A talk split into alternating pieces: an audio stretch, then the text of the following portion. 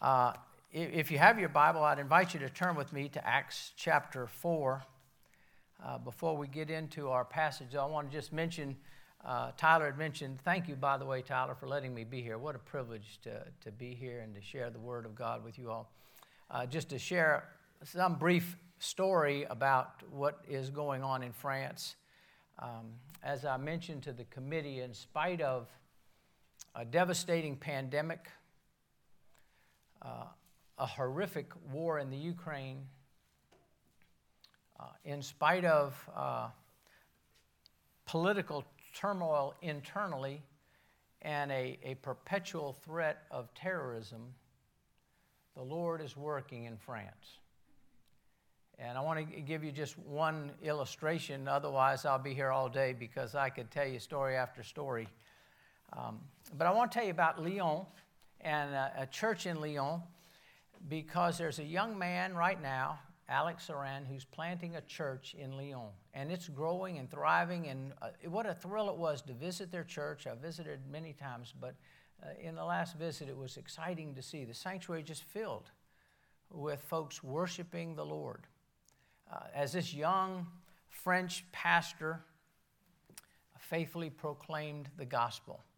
Uh, but, but Alex isn't just any young French pastor. He was a young pastor who was trained at the faculty of Jean Calvin, and it's a thrill to see that happen. But also a young man who said, you know, I'm looking at all that's going on, and I really want to be in the P C A. Okay? So he was in touch with me. He was in touch with a presbytery here that he had connections with, and uh, so I went and met with Alex and proctored his exams for the presbytery, his written exams. And I will tell you that Alex wrote for thirteen hours for his uh, written exam in Bible and theology and sacraments and, you know, the whole list of things, church history. It was amazing. I forced him to go to lunch because he was just writing and writing and writing. Then he was examined by presbytery, by their committee. And then he preached for and was examined at presbytery. And then he was ordained as a teaching elder in the Presbyterian Church in America. I'll never forget that day, because as I watched all that unfolded at Presbytery and then came down with the with the elders to pray for him, as we got ready to pray for Alex and I had my hand on his shoulder, I felt a hand on my shoulder. And after the prayer, I looked over and it was Frank Barker. I thought, I've almost been to heaven, have Frank Barker praying with me and for me. But I want you to know that right now there is an exciting church, growing church. Uh, one of our new M T W missionaries is getting ready to partner with that church. But there's an exciting, thriving church in Lyon, France, that's pastored by a French P C A teaching elder. And I want you to pray for that church, because Lyon is one of the most influential cities in all of France. And if you get a chance to visit, it's also the culinary capital of France. And so you will be blessed not only with the preaching of the word, but the feeding of your soul and heart and stomach. But let me move on to the scripture. Uh, I'm going to be focusing on one particular passage, verse in this group. As I, as I mentioned to Tyler this morning, Simon Kistemacher, who was my uh, New Testament professor at the seminary, Uh, reminded me there were twenty-eight chapters in this book and one thousand seven verses. And I want us to really focus on one as we look at this whole section. The context of this passage comes, and you know this, in, in Acts chapter one, we all of a sudden have Jesus, after his resurrection, showing himself to the apostles with a host of, of proofs. And Calvin says signs, and he goes back and shares that word that really manifested himself over forty days to be alive. And then we see in chapter one, the disciples meeting to pray in one fourteen, and they're gathered there praying. And then they anoint Matthias to be the new apostle. And then they wait and pray. Jesus has been with them for forty days. Now he's ascended into heaven. And now they're waiting and praying. And then in chapter two, the day of Pentecost, we have the outpouring of the Holy Spirit and the powerful sermon preached by Peter. and the conversion of three thousand souls saved that day. A remarkable thing to think that that happened. And then it says in, in verse forty-two, and they continued steadfastly in the apostles' doctrine and in fellowship and in breaking of bread and in prayer. What a thrilling time for the church. Then in chapter three, Peter and John go up to the temple to pray. And as they're on their way in, a forty-year-old man who is a beggar, lame from his birth, is seated there by the way up into the temple. Now, I want you to reflect on that for a moment, because what that means is they had passed him before. In fact, what that means is if he was sitting there every day for all those years, the disciples and Jesus had passed him going in.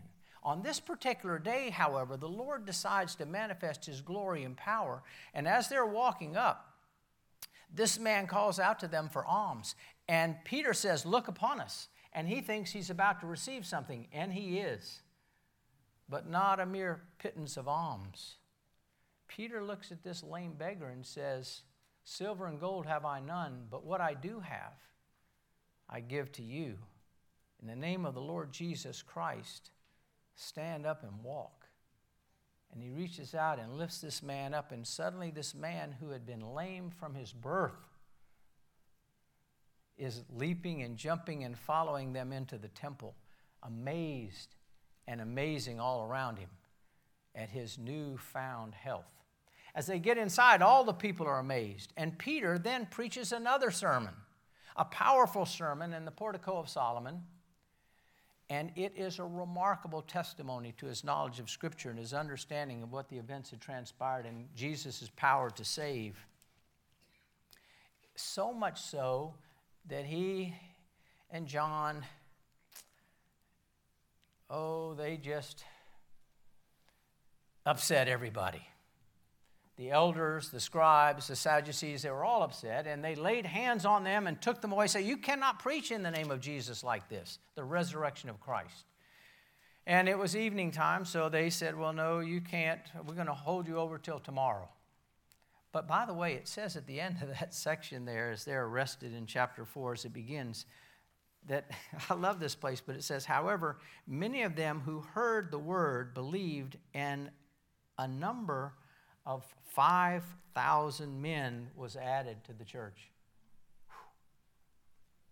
Now, Tyler, that's some powerful preaching there, brother. Um, but then they hold them over till the next day.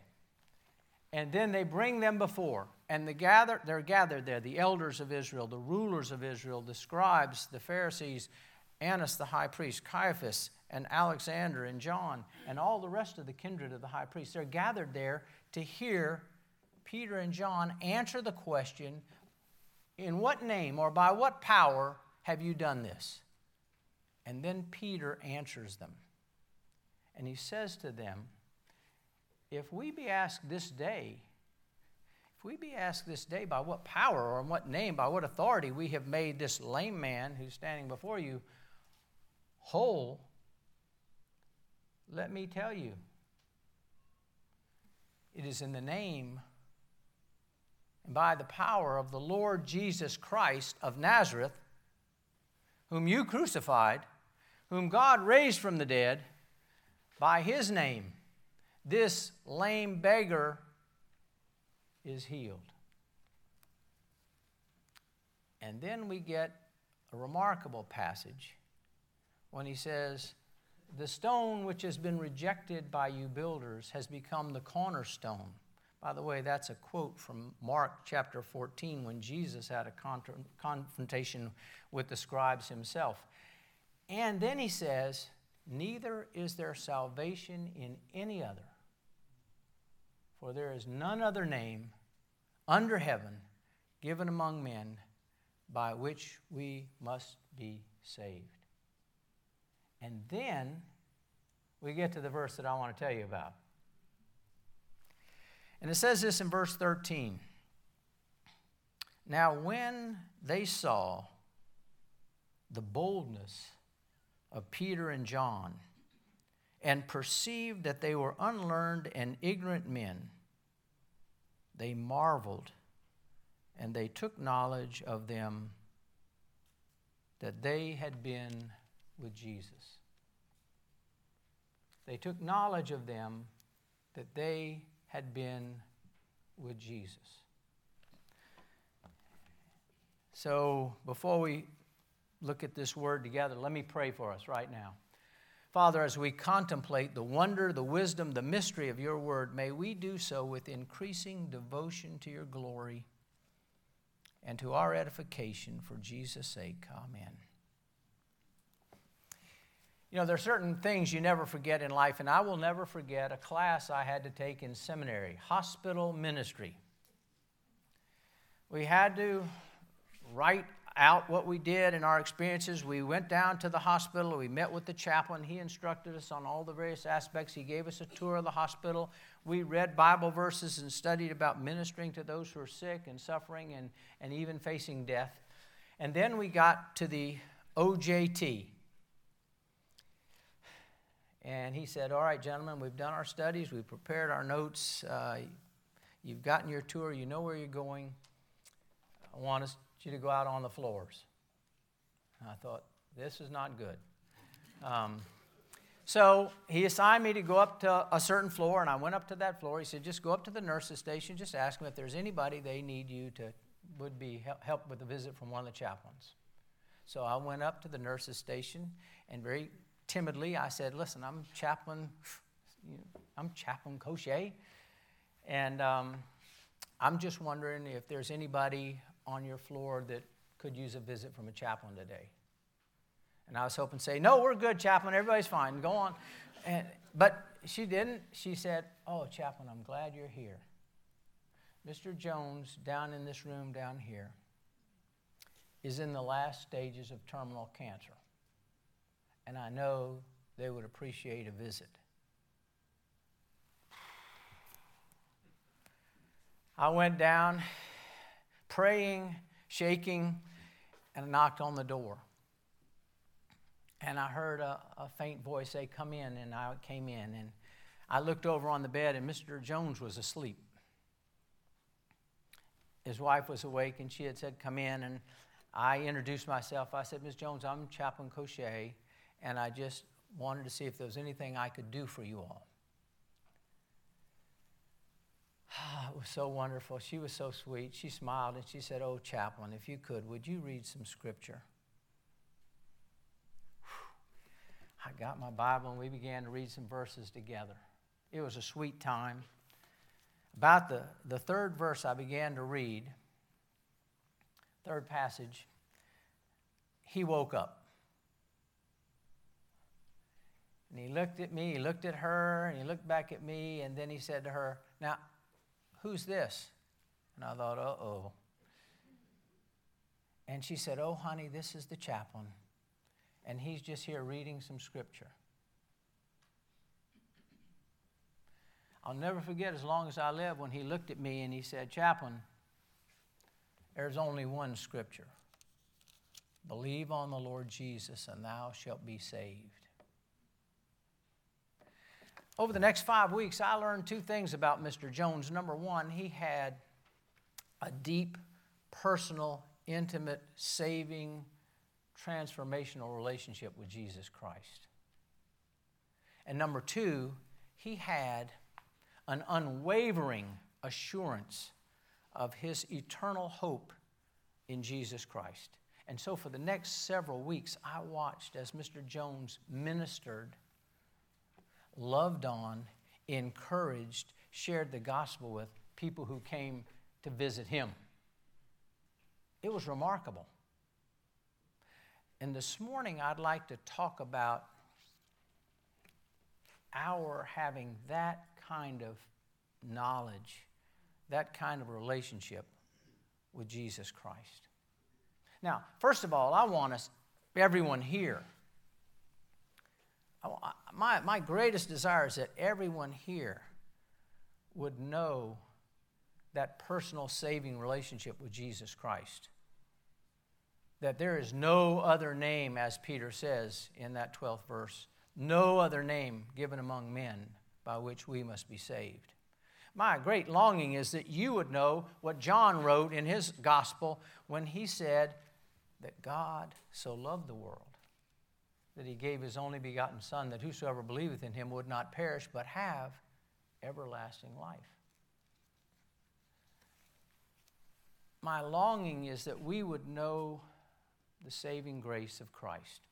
I remember in the church, you talk about membership classes, communicants classes. We used to have a, a communicants class for our smaller, younger people, as well as one for our older people, and sometimes we combined them. And I remember these two young twins.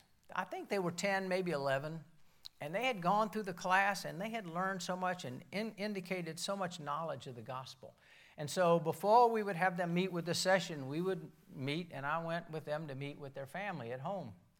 And I remember sitting there with them, having gone through all these things, and I, I looked at them, and their mom was sitting there with them, and I said, um, have you all ever sinned? It's kind of a tough question, I guess, maybe to ask an eleven-year-old in front of their mom. But they looked at her, they looked at me, and then they looked at each other, looked back at their mom, and then said to me, from time to time. See, even those eleven-year-old boys in front of their mom knew they had sinned. Like we all know we have sinned, for all have sinned and come short of the glory of God. There's none righteous, no, not one. And we also know, as we've learned growing up, and they knew, that the wages of that sin is death, eternal separation from God. But that verse in Romans goes on to say, the wages of sin is death, but the gift of God is eternal life through Jesus Christ, our Lord. Oh, my longing for you and me is that we would know that saving faith in Jesus Christ. That we would be able to relish with Paul. In him we have redemption through his blood, the forgiveness of sins according to the riches of his grace. That we would rest in that grace in such a way that we can say, for by grace I have been saved through faith. Faith in the finished work of Christ. And that not of myself, it's the gift of God, not of works, lest any man should boast. It's my prayer this morning is that we would all know, that you would know, that saving, personal, intimate, transformational relationship with Christ. But my hope is, is that it won't stop there. It won't stop there. But it will be, as C S Lewis says, that we will come further up and further in. That we will, as is described here of, of Peter and John, when it says that the scribes, the leaders there, marveled and took knowledge that they had been with Jesus. But not just they had been with Jesus, but they had been with Jesus. I had a particular professor in seminary, and I remember him well because my wife reminded me from time to time, particularly when I would take a week-long intensive class with him, and she would look at me and she'd say, "You're sounding like him again." Everything from the accent to the enunciation, it was remarkable. The impact being with this man had on my life. I remember Tim Keller in one of his books saying that he had a fella come up to him one day and said, "Didn't have much time to prepare your sermon this week, huh, Tim?" Tim Keller said, "What?" "Yeah," he said, no, no, no, no. "You have a default mode." He says, "I have a default mode?" He said, "Yeah, Tim, you have a default mode."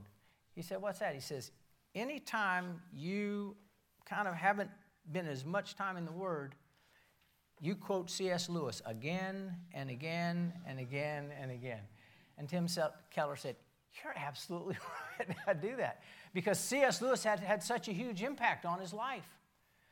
But this morning I want to talk about that and, and what it really means and what that looks like and how they would say that and why they were reflecting that. And I want us to look at four things that happened in this initial section of the time of those fifty days. The forty days after his ascension, the ten days I mean, the, the forty days after his resurrection, before the ascension, and the ten days after the ascension until Pentecost. Those fifty days. And I want to challenge you to take the next fifty days and be with Jesus.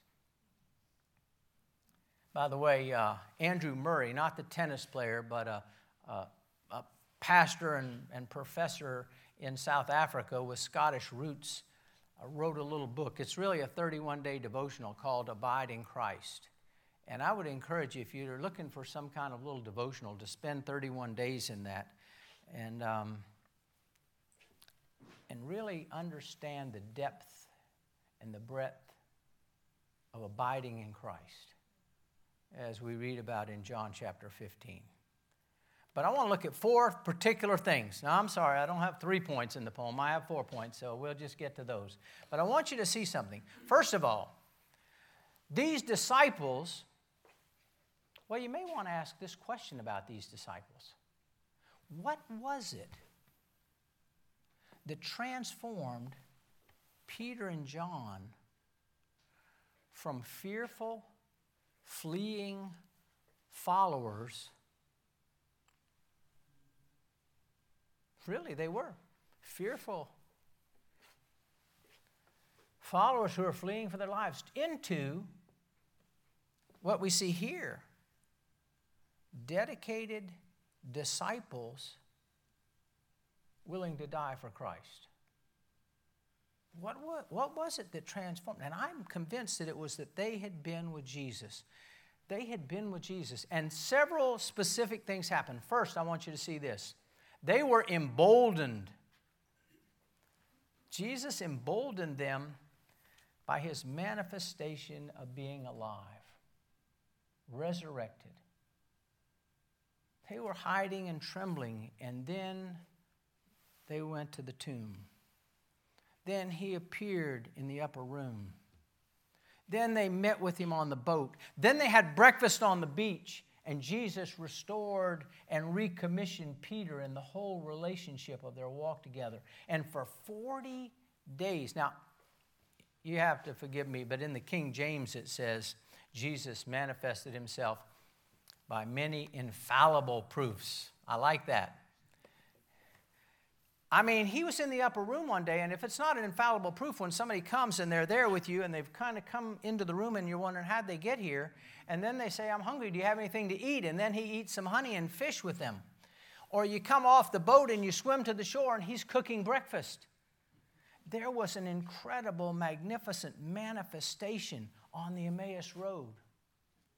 And so for forty days, Jesus, with many signs, with many proofs, emboldened the disciples that he was, as the angel said, he is not here, he is risen indeed.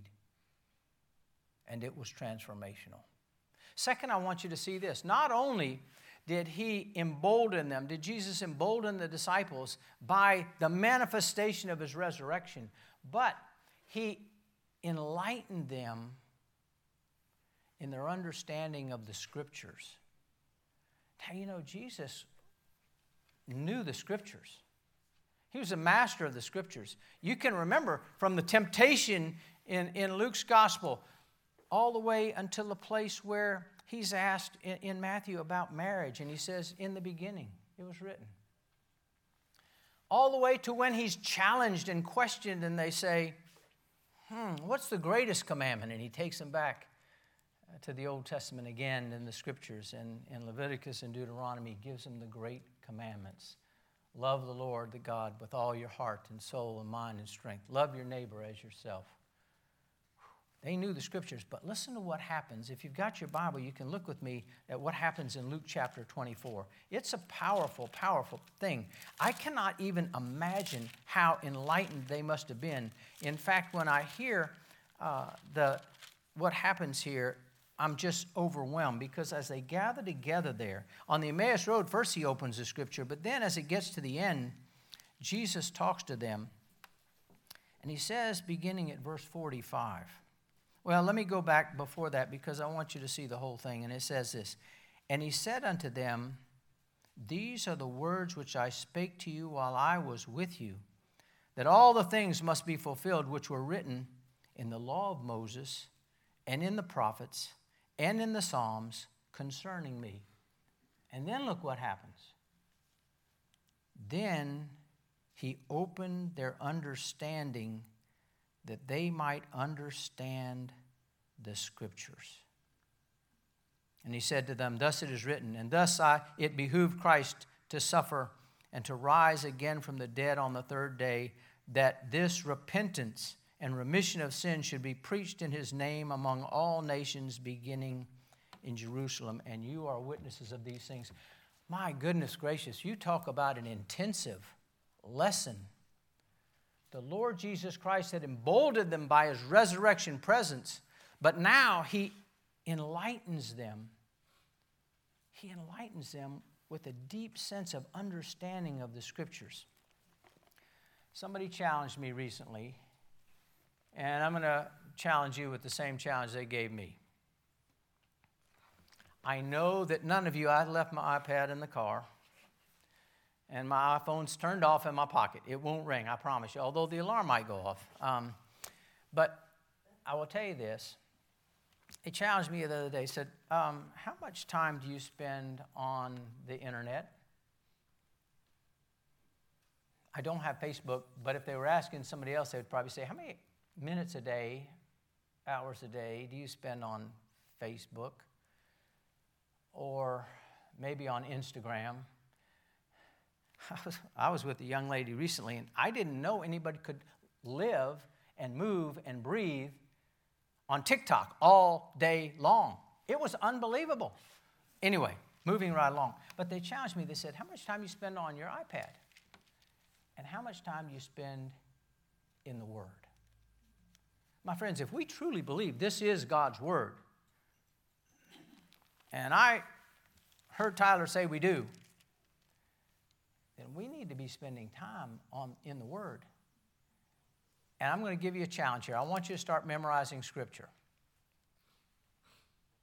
I want you to start memorizing Scripture. You say, I can't memorize Scripture. I've got a test question. Is there anyone here who says they can't recite maybe seven verses right in a row? Six or seven verses right in a row? Maybe at least four? What if I said, hey, let's go ahead and, and talk about if you could recite Matthew six, nine to thirteen, off the top of your head. You got it? Is there anybody here who would say, I can't do that? If you can't do that, would you raise your hand? There's some honest people, but I want to tell you you can, because here's how it starts. Our Father, which art in heaven, hallowed be thy name. We have memorized and know more Scripture than we think we know. And I want to encourage you to, instead of saying, oh, I can't memorize Scripture, go back to passages you have learned. Maybe it was in kindergarten when you learned, for God so loved the world that he gave his only begotten Son. Maybe it was when you were in your first Christmas pageant and you had to say, and it came to pass in those days there went out a decree from Caesar. I want to encourage you, take those. Do you remember learning the twenty-third Psalm? The Lord is my shepherd, I shall not want. I want to, I want to encourage you. Jesus not only emboldened them with his presence, but he enlightened them in the Word. I want us to begin to be students of the Word of God. There's a, a third thing, though, that's crucial. He engaged them in prayer. We see that when they gather in that upper room, and it says they gathered together with the apostles and lists the names and the others that were gathered with them and the women, and they prayed. And then it says after those three thousand were converted after the Pentecostal sermon, what happens? They continued steadfastly in the apostles' doctrine and the fellowship and the breaking of bread and in prayer. And then in Acts chapter three, Peter and John are going up to the temple to pray. And then when they choose the deacons to serve in the church, they said, we need to appoint these men to do these duties because we must devote ourselves to, and I'm going to have to tell you, your pastor, your pastor, your former pastor, John, challenged me on this one day because I said, yeah, we have to devote ourselves to the ministry of the word and prayer. He said, nope, you got it wrong, Pastor. I said, what? What are you talking about? I turned in there to Acts chapter six, and guess what it says? it says that um, hmm, we must devote ourselves to prayer and the ministry of the word. Wow. Jesus engaged them in prayer. Now listen, if you ever read in Luke chapter three, when he's being baptized, it says, while he was baptized and praying, this is Jesus. At that point, as he's praying, the Holy Spirit descends. And the voice of the Father comes, this is my beloved Son. When Jesus begins his ministry, he goes out into the wilderness. And he prays and fasts for forty days and forty nights. When he gets ready to choose his apostles, he goes up into the mountains and he prays all night long. When he gets ready to face the cross, and there were so many other times, but when he gets ready to face the cross, he goes to the garden and he prays so fervently that he sweats great drops of blood. He's on the cross and he's praying, Father, forgive them. They know not what they do. Father, into thy hand I commit my spirit. And then it says, as he's ascending up into heaven, he blesses his apostles. I wonder what that benediction was. I'd love to hear it. But he was a prayer warrior, and he engages his disciples. He says, wait, wait in Jerusalem until I send the Spirit. And they waited, and they prayed, and he answered. So they're emboldened by his, his presence as a resurrected Lord. They're enlightened by his testimony of the Scripture. They're engaged in becoming prayer warriors. You wonder what transformed them? They had been with Jesus. And finally, they were empowered by the Holy Spirit. They were empowered by the Holy Spirit.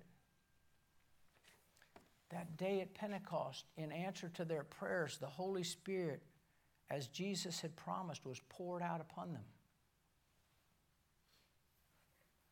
That day, as he stood up to speak, Peter was filled with the Holy Spirit. Now, it's remarkable if you look at Jesus and you think about his life. He was conceived by the Spirit. When he was baptized, he was anointed by the Spirit. When he was led out into the wilderness, he was led by the Spirit. When he came back, he came back in the power of the Spirit.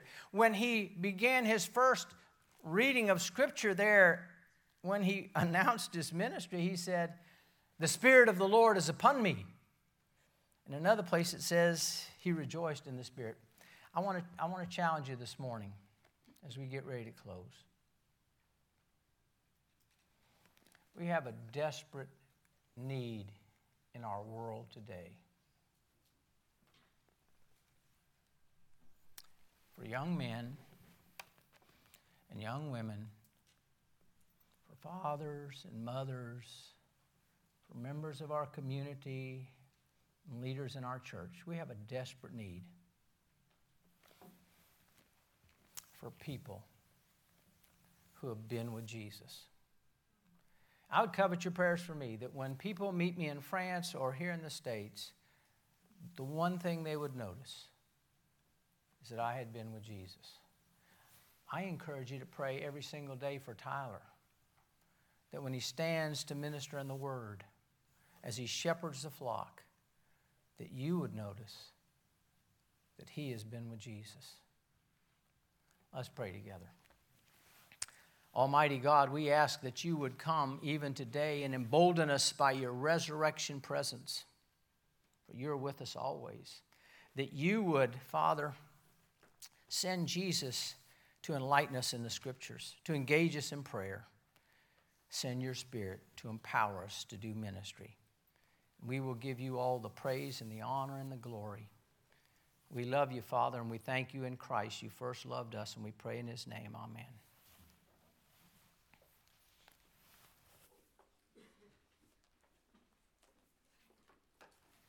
Let us stand together and confess our faith.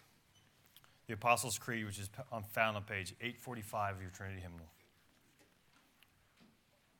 Church, what do you believe? I believe in God, the Father Almighty,